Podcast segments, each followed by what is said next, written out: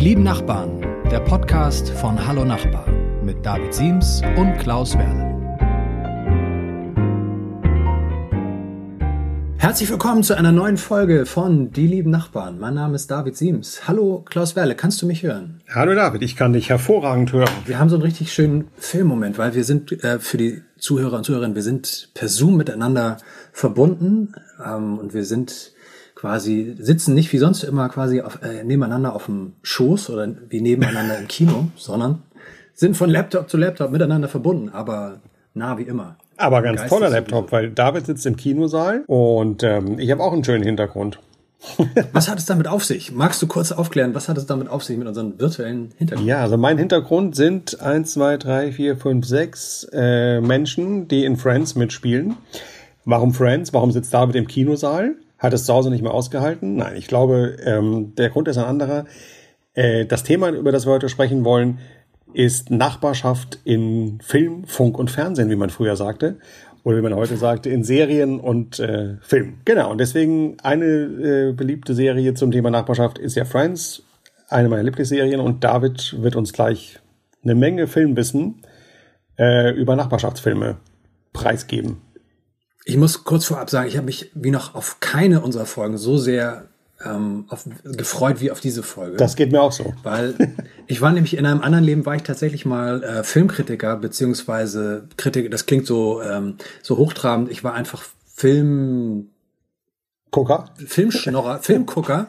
Bin vormittags ins Kino gegangen, habe umsonst Kaffee getrunken und durfte dann Filmrezension schreiben. Und das war eigentlich die fast, naja, nach unserer Podcast-Zeit eigentlich so die zweitschönste Zeit meines, meines Lebens. Und ähm, genau, und jetzt schwelgte ich in Erinnerung und wir werden gleich über das Thema Filme sprechen. Aber Großartig. wir reden zuerst über das Thema Serie. Welche Serien hast du uns mitgebracht, lieber Klaus? Ja, es gibt natürlich, also das Thema Nachbarschaft ist, wenn man sich mal damit beschäftigt, natürlich äh, viel viel äh, behandelt worden in Serien. Äh, ich habe drei Serien mitgebracht, die mich ähm, in meiner Jugend, muss man leider schon sagen, äh, begleitet haben. Ähm, das eine ist King of Queens, ähm, dann Friends und immer noch aktuell Pastewka. Mhm. Und warum habe ich die ausgesucht? Also King of Queens kann ich, ich erzähle vielleicht kurz, worum es da geht. Da geht es um einen Kurierfahrer, Douglas Heffernan, ähm, der in Queens, dem Stadtteil von New York, lebt, äh, zusammen mit Kevin seiner James. Kevin James, Kevin James, genau, zusammen mit seiner James, Frau ja. und seinem Schwiegervater. Mhm. Und ähm, eigentlich geht es vor allen Dingen um die beiden, aber äh, Douglas Heffernan hat natürlich Freunde, er hat Nachbarn, die Sex Keys, ähm, die äh, Sex Keys? Ja, nicht das, das was du denkst, sondern mit ACK und dann äh, Sex, Sexschlüssel, dachte ich gerade. Sexkeys. Was sind genau. Sexkeys? Und da gibt's auch immer mal wieder Streit und wer hat den schönsten Pool, wer hat den tollsten Grill und so weiter. Ähm, und ich habe King of Queens war während meines Studiums, lief das ähm, bei RTL 2 und äh, es gab ich, so feste Zeiten und ich hab, war, kann mich noch daran erinnern, dass ich immer versucht habe, rechtzeitig bei den Vorlesungen zu Hause zu sein, weil Netflix gab es natürlich mhm. noch nicht. Äh, Videorekorder mhm. konnte ich mir nicht leisten. Und also King of Queens hat mich wirklich äh, durch große Teile meines Studiums begleitet. Das andere Friends auch der Bildschirmhintergrund eine der beliebtesten Serien überhaupt, wo es um, ich muss ja mal wirklich mal zählen, ob ich das richtig mitgezählt habe. Ich glaube, es sind sechs Leute, die auch in New York äh, wohnen und leben und lieben, wie man so schön sagt, äh, in verschiedenen Wohnungen, aber natürlich sich immer wieder gegenseitig besuchen. Es kommt im Lauf der Serie zu den verschiedensten ähm, Pärchenkonstellationen und eigentlich wird ganz, ganz viel geredet. Es wird eigentlich fast nur geredet. Man sitzt immer auf irgendwelchen Sofas rum und bequatscht seine Probleme, aber es hat halt so eine interessante ähm, Sicht auf die Welt, gerade wenn man es zum Beispiel mit einer Nachbarschaftsserie vergleicht wie Lindenstraße, die ja so die deutsche die deutsche äh, Nachbarschaftsserie überhaupt ist, ist natürlich die Lindenstraße wahnsinnig ne? betulich und ernst ja. und Friends ist einfach hipper und urbaner und das war einfach ein ganz anderes Gefühl, als das 1994 äh, rauskam, also in Deutschland zwei Jahre später. Mhm. Ähm, ja, das hat einfach aus meiner Sicht eine ganze Generation irgendwie abgeholt. Friends muss man ja noch mal erklär, äh, kurz erklären. Ähm, Jennifer Aniston Richtig, ganz viele, ganz viele Leute sind da Star geworden. Mm. Jennifer Aniston, Courtney Cox, Matthew Perry Courtney sind Cox. alle mit, ja, mit genau. Friends ähm, groß und bekannt geworden, ja. Und ist ähnlich wie King of Queens eine ganz klassische amerikanische Sitcom, oder? Richtig, genau. Also viele kurze Szenen, Applaus aus der Konserve, solche Dinge. Also und was waren, was waren so Themen, die dich oder Folgen, die dich besonders begeistert haben oder dich abgeholt haben? Oh, also bei Friends weiß ich das nicht mehr. Ähm, bei King of Queens. ähm, äh, ja, da gab es auch ganz, also das, damit, damals hat mich wahnsinnig beschäftigt, sein Verhältnis zu seiner Ehefrau. Ähm, ich glaube, mhm. das ist auch, ähm, ich glaube, da habe ich auch ganz viel über Beziehungen gelernt oder Glaube gelernt zu haben, wofür man mich meiner Frau heute immer noch verflucht, äh, weil ich viele Lehren in Anführungszeichen oder Weisheiten ähm, da rausgenommen habe. Aber einzelne Folgen kann ich mich ehrlich gesagt nicht mehr erinnern. Es ging immer um Streitereien. Erkennst du so Parallelen jetzt als Familienvater zwischen dir und Kevin James in King of Queens? Am Anfang wahnsinnig viele. Das, das Ding bei äh, King of Queens ist, er hat keine Kinder. Äh, mhm. Und das ist natürlich mittlerweile schon äh, ein wahnsinnig äh, zentraler Teil äh, bei uns. Insofern hören da die Parallelen auf. Aber bevor wir Kinder hatten, habe ich schon sehr viele Parallelen erkannt. Also der, der planlose Typ, der sich aber für den Größten hält. Ähm, und die, Fra die Frau, die eigentlich alles am Laufen hält, aber sich immer anhören muss, dass sie eigentlich keinen Durchblick hat. Also das war, mhm. äh, ja, das trifft es schon ziemlich gut. Und ähm, ist denn Kevin James jemand, den du generell gerne magst oder nur bei King of Queens? Bist du, bist du Kevin James Fan?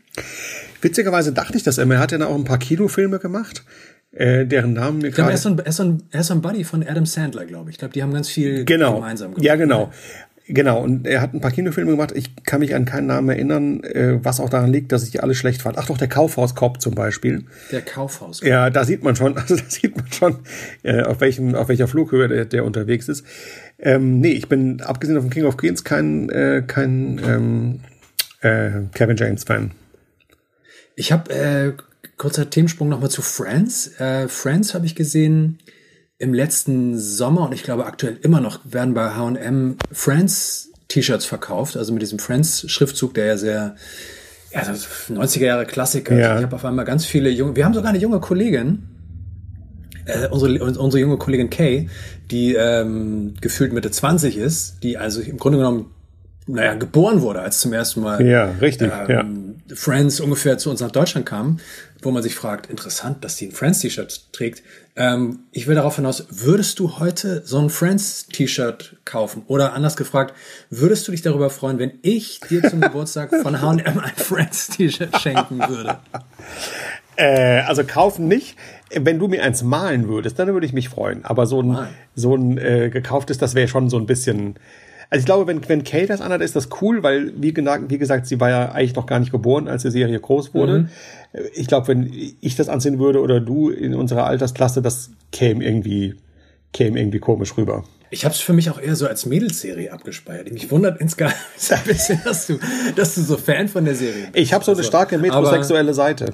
Das, äh, ja, merke ich schon. Ja, ja, ja, ja, ja. Aber es ist, also ich finde auch, Friends ist, obwohl ich es nie wirklich gesehen habe, ich habe es immer so mit einem Auge, ah, okay, da läuft noch Friends, ähm, habe ich dann immer gedacht, das ist eigentlich so der Inbegriff der hippen 90er Jahre Serie. Ja. Vielleicht neben Baywatch und Beverly Hills 90210. Ich glaube, die drei Serien, das sind so die drei großen amerikanischen Vorabendserien oder Nachmittagsserien Ach, ja. der 90er Jahre, ja, die absolut, so, glaub, absolut. populärsten waren. Ne? Interessanterweise sind ja auch diese, also Friends ist, glaube ich, genau, wie du sagst, in den 90ern, also zehn Jahre nach ähm, der Lindenstraße, die ja Mitte der 80er mhm. äh, zum ersten Mal ausgestrahlt wurde. Ähm, und King of Queens äh, Ende der 90er sogar. Also man kann sagen, dass sozusagen diese Hochzeit der großen äh, Nachbarschaftsserien waren eigentlich so die 80er, 90er.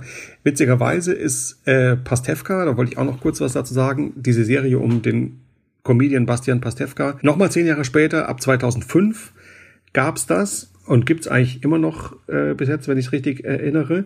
Und mhm, Pastewka ist ja so ein ganz anderer Typus. Da geht's, ist ja alles auf ihn zugeschnitten, aber er interagiert natürlich äh, mit seinen Nachbarn und mit seiner Familie und ist der mega Kotzbrocken, mhm. ähm, äh, weil er einfach wahnsinnig äh, ich fixiert ist und äh, auch viel nicht mitbekommt, was so an sozialen Dingen läuft.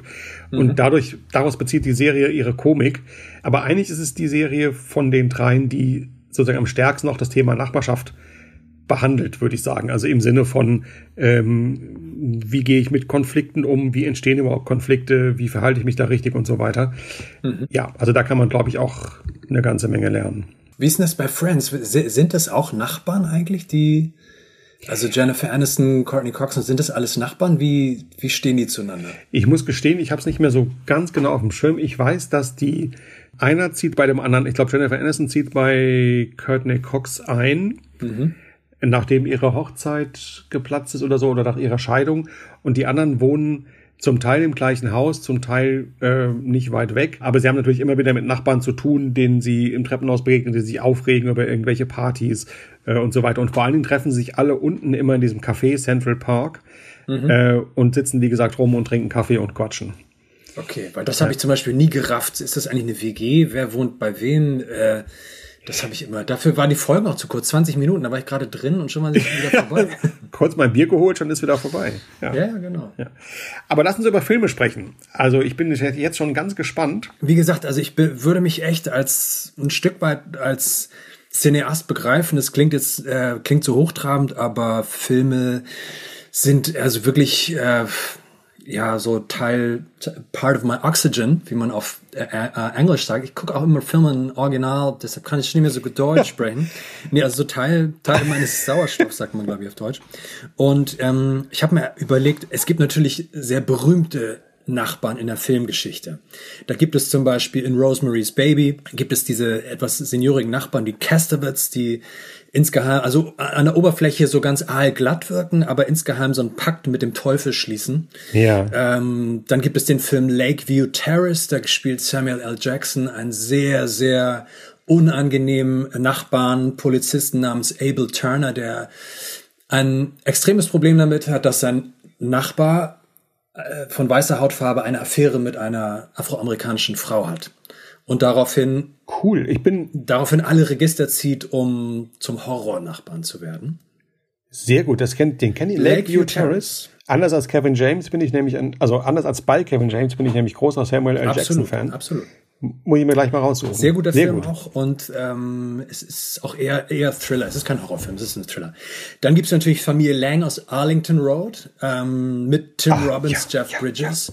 Ja. Ähm, und da erleben wir auch, also die Familie, diese Familie Lang um Tim Robbins herum wirkt äh, einfach wie diese perfekte, aalglatte Familie aus der amerikanischen Vorstadt, wo man doch relativ schnell merkt, mh, hm, irgendwas äh, kann da nicht stimmen, was Jeff mhm. Bridges dann ja mhm. auch herausbekommt. Also Arlington Road ist großartig. Ich, ich, äh, da fällt mir eine Anekdote ein.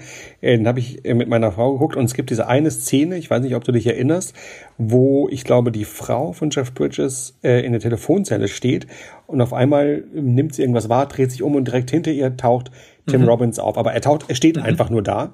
Und es ist, also er hat kein Messer in der Hand oder so, aber es wirkt einfach, ich weiß nicht, vom Schnitt her oder von was auch immer, unfassbar mhm. bedrohlich. Und noch heute, also wenn ich jetzt aufstehen würde aus meinem Zimmer gehen würde und runtergehen zu meiner Frau und würde sagen, Arlington Road, Telefonzelle, würde sie heute noch erschrecken, weil sie das, weil ich, weil sie das damals so erschrocken hat und seitdem ist es immer wieder ein Running Gag zwischen uns oder was heißt Gag, ein Running mhm. Schocker. Ähm, man muss nur sagen Arlington Road und Telefonzelle und dann äh, fahren wir ja, beide zusammen. erschütternd, wie, wie Filme sich manchmal äh, in so ein in, in so ein Langzeitgedächtnisbewusstsein so einfräsen. Also als Kind kurzer Exkurs irgendwann mal Der Weiße Hai gesehen. Steven Spielbergs mhm. erster großer Blockbuster. Daraufhin habe ich mich einen Monat lang nicht getraut, in die Badewanne zu gehen. So, wo man auch denkt, so, äh, was ist los mit dem Jungen? Der muss mal irgendwie äh, in irgendeinem Sanatorium ein bisschen geheilt werden. Schocktherapie. Ähm, ja, und das ja. ist auch so eine, so eine komplette Tiefenangst im Meer, wenn man irgendwie schnorcheln geht, das habe ich seitdem und das ist auch nie wieder nie wieder weggegangen. Naja, und äh, aber nochmal zurück zu den zu den klassischen Nachbarn. Also ein ganz ja. großer ähm, Klassiker der der bösen Nachbarn ist ähm, ist natürlich Lars Torwald aus das Fenster zum Hof von Alfred Hitchcock. Oh ja, ja, ähm, sehr gut. So der Musst du vielleicht für die Zuschauer unter 40 noch Genau, wer ist Alfred Hitchcock? Alfred Hitchcock ist. Äh, ja, genau. Was ist eigentlich dieses Kino, von dem Kino, wir immer sprechen? Da ist man früher hingegangen, da ist man reingegangen, hat man Popcorn bekommen. Das kennt man ja auch in Corona-Zeiten gar nicht mehr. Bald gibt's wieder Autokino. Können, ich, können wir am Ende nochmal rauf, können wir noch ja, drauf zu sprechen ja. kommen.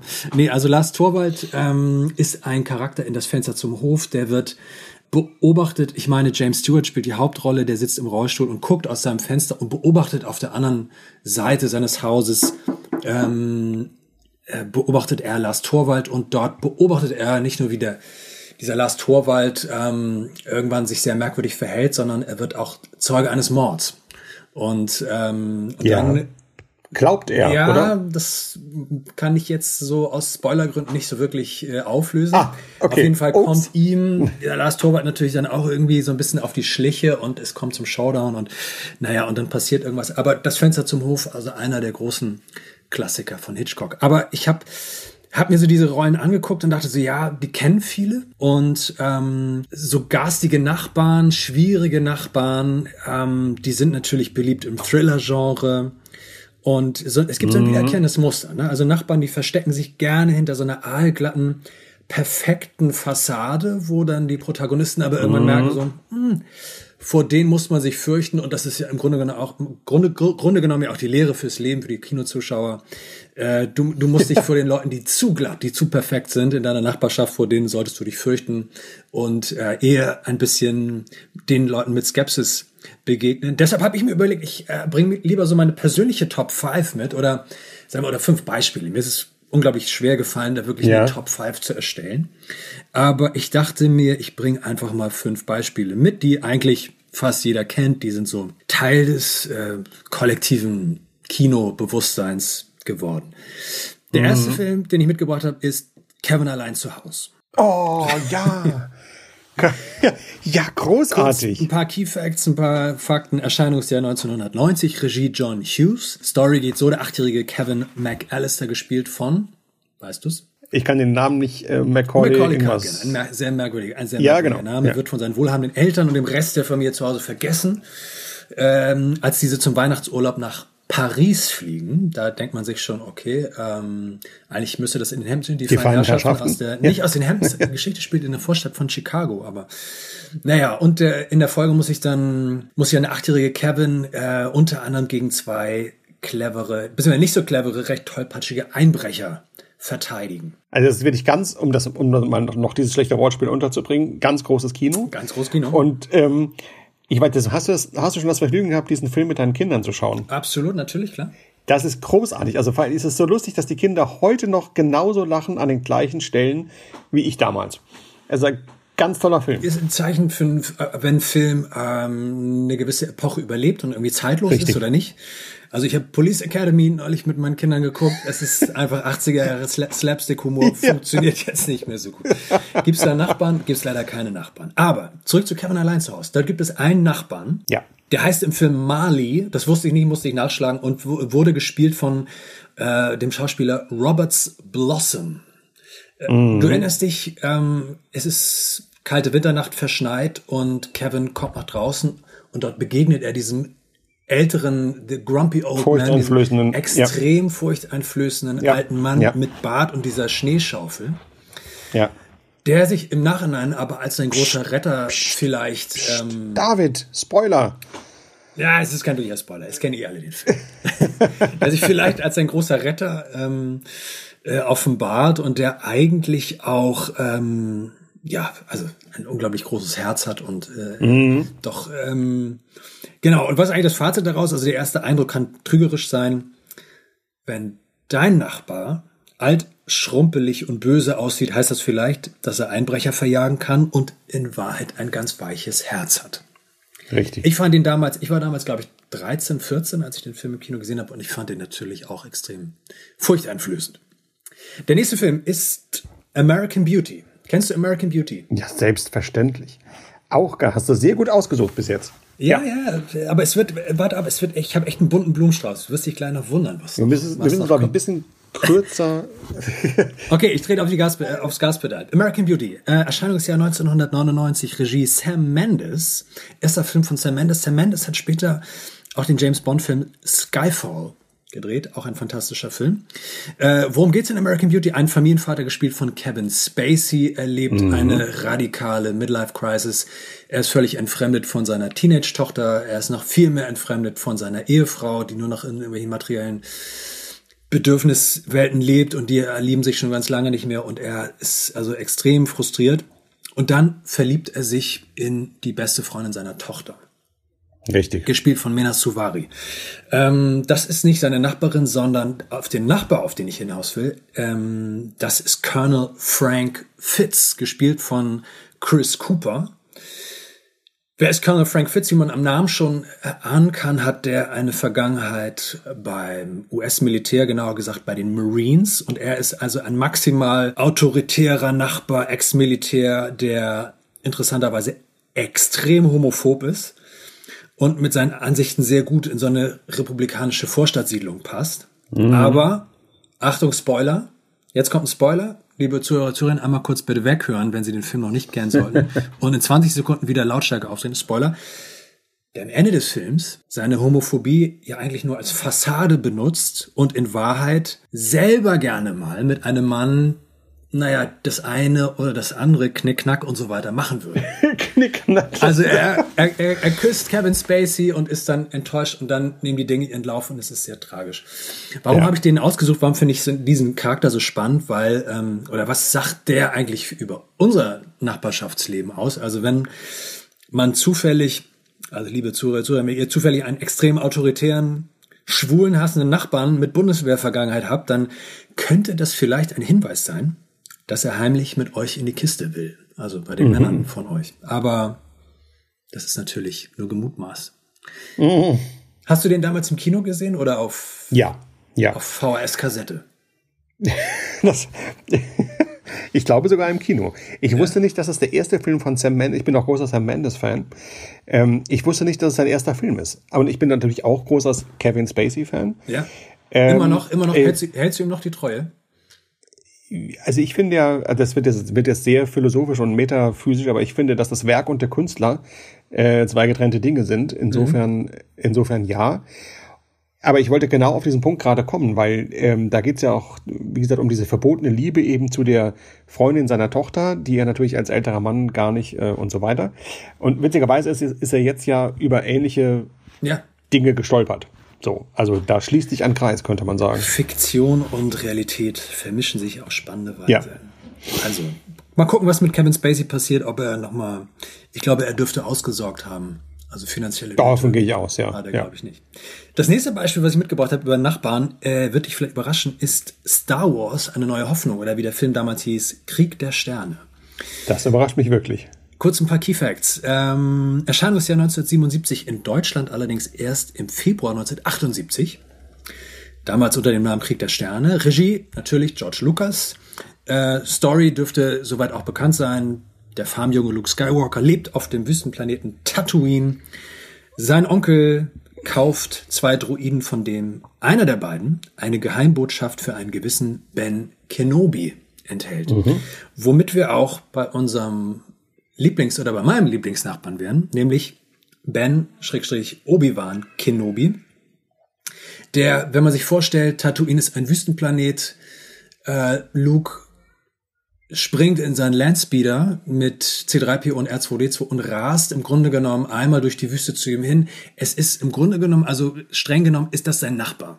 Weil Luke wohnt ja also mitten in der Einöde, da wohnt ja weit mhm. und breit niemand und das, und das nächste sein nächster Nachbar ist de facto Ben Kenobi. Insofern ist ben schwedische Kenobi, Verhältnisse.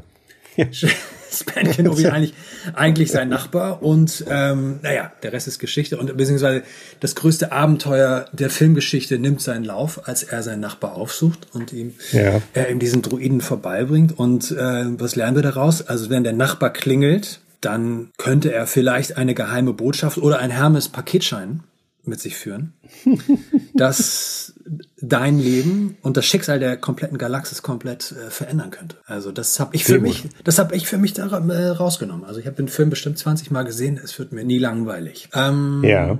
Bist du bist du Star Wars Fan? Oder Star Trek Ich hatte befürchtet, dass du das fragst. Gerade jetzt, wo du so, so, eine Vorlage geliefert hast, muss ich leider sagen, nein. Okay. Ich bin, äh, ich habe Star Wars, es hat mich nie gepackt. Ich bin Enterprise-Fan. Okay, dann müssen wir diesen Podcast an dieser Stelle leider beerdigen. ja, genau. nein, alles gut.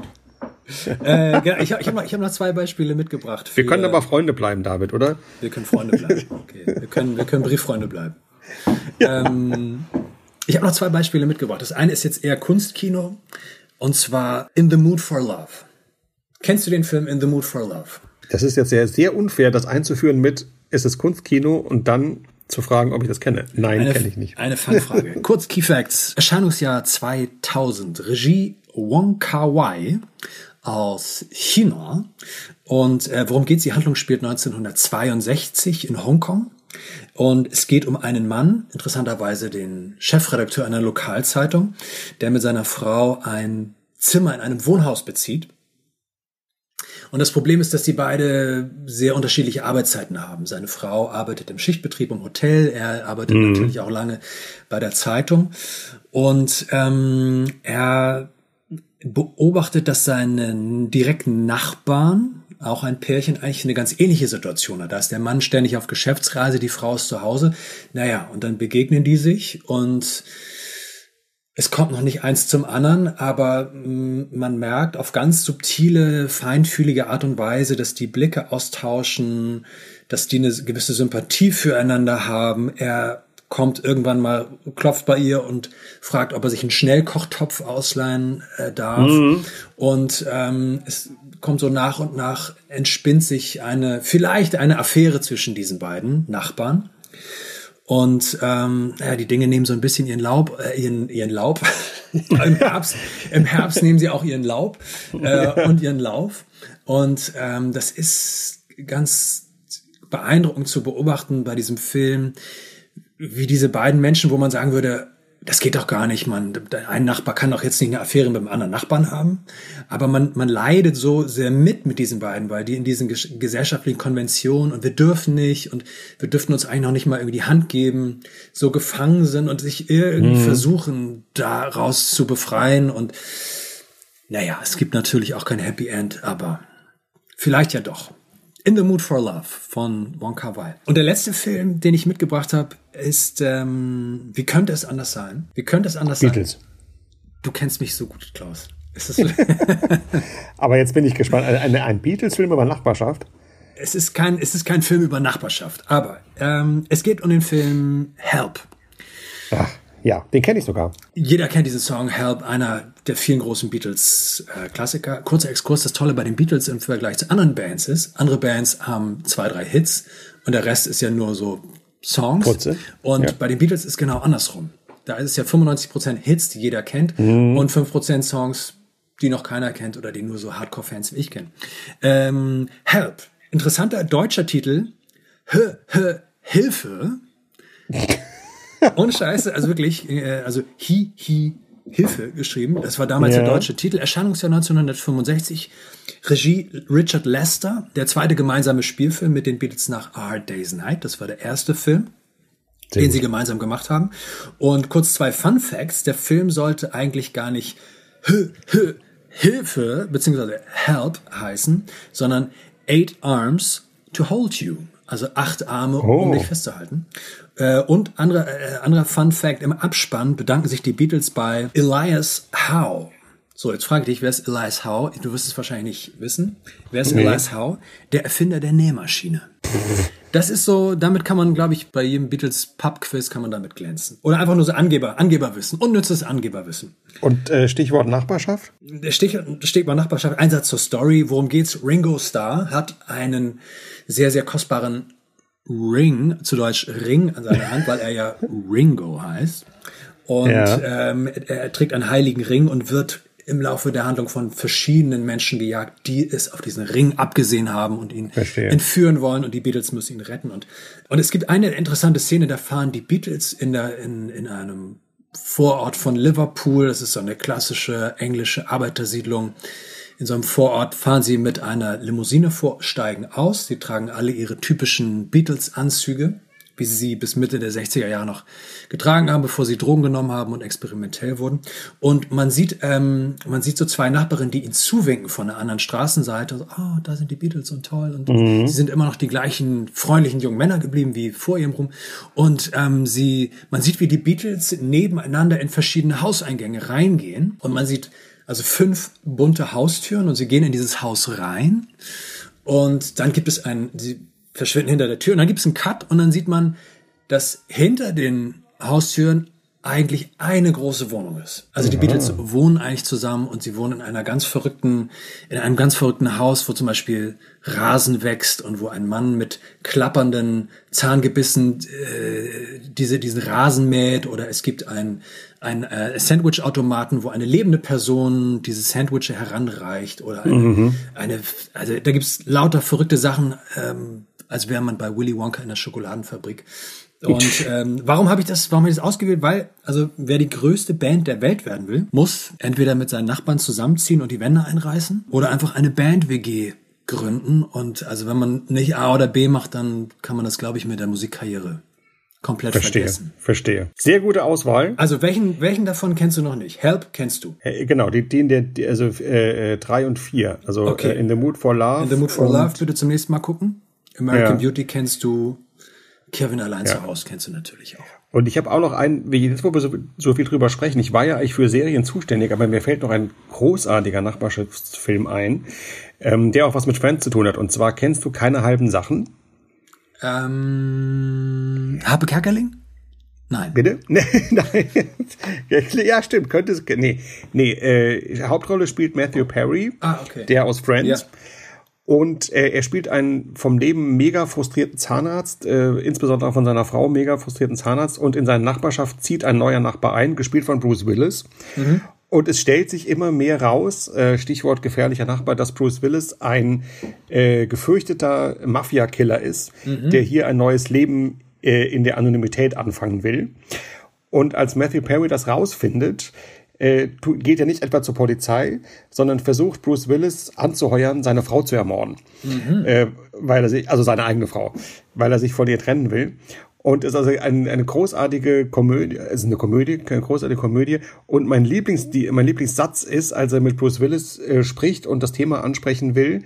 Und dann fängt er an, seine Ehe zu beschreiben und sagt, ja, also meine Frau ist, also wie soll ich das zurückhaltend beschreiben? Ähm, sie ist der Antichrist. Und das, und das finde ich ganz, ganz großartig. Und ja, und am Ende gibt es natürlich ein riesen Chaos und Turbulenzen äh, und Bruce Willis will eigentlich gar nicht mehr töten und so weiter und so fort. Äh, aber dir sehr ans Herz gelegt. Ich hoffe, du hast ja nicht auch Parallelen zu deiner, zu deinem eigenen Eheleben. Um Gottes Willen. Nein, ich bin ja gar kein Zahnarzt. King of Queens. Wir haben garantiert unglaublich viele fiese Filmschurken, fiese Filmnachbarn vergessen. Deshalb würde uns total interessieren, welches, liebe Zuhörerinnen und Zuhörer, welches sind eure Lieblingsfilmschurken, besonders fiese Nachbarn, besonders erinnerungswürdige Nachbarn? Schreibt uns an hallonachbar.ewe.de oder besucht unsere Facebook-Seite, die Facebook-Seite von Hallo Nachbar. Schreibt uns, wer, wen haben wir vergessen? Haben wir vielleicht Tom Hanks vergessen aus Die teuflischen Nachbarn oder mh, irgendjemand anderes? Schreibt uns, wir freuen uns über eure Lieblingsnachbarn. Mein lieber Klaus, vielen Dank. Es war schön mit dir. Ich setze mich jetzt äh, heute Abend vor die Glotze und schau ähm, acht Staffeln Friends. Mindestens. Ja, sehr gut. Und ich schaue Lakeview Terrace. Ich freue mich schon drauf. Lakeview Terrace. Herrlich. Tschüss, mein Lieber. Bis zum nächsten Mal. Bis dann. Tschüss. Bye, bye. Tschüss nach draußen. Ciao.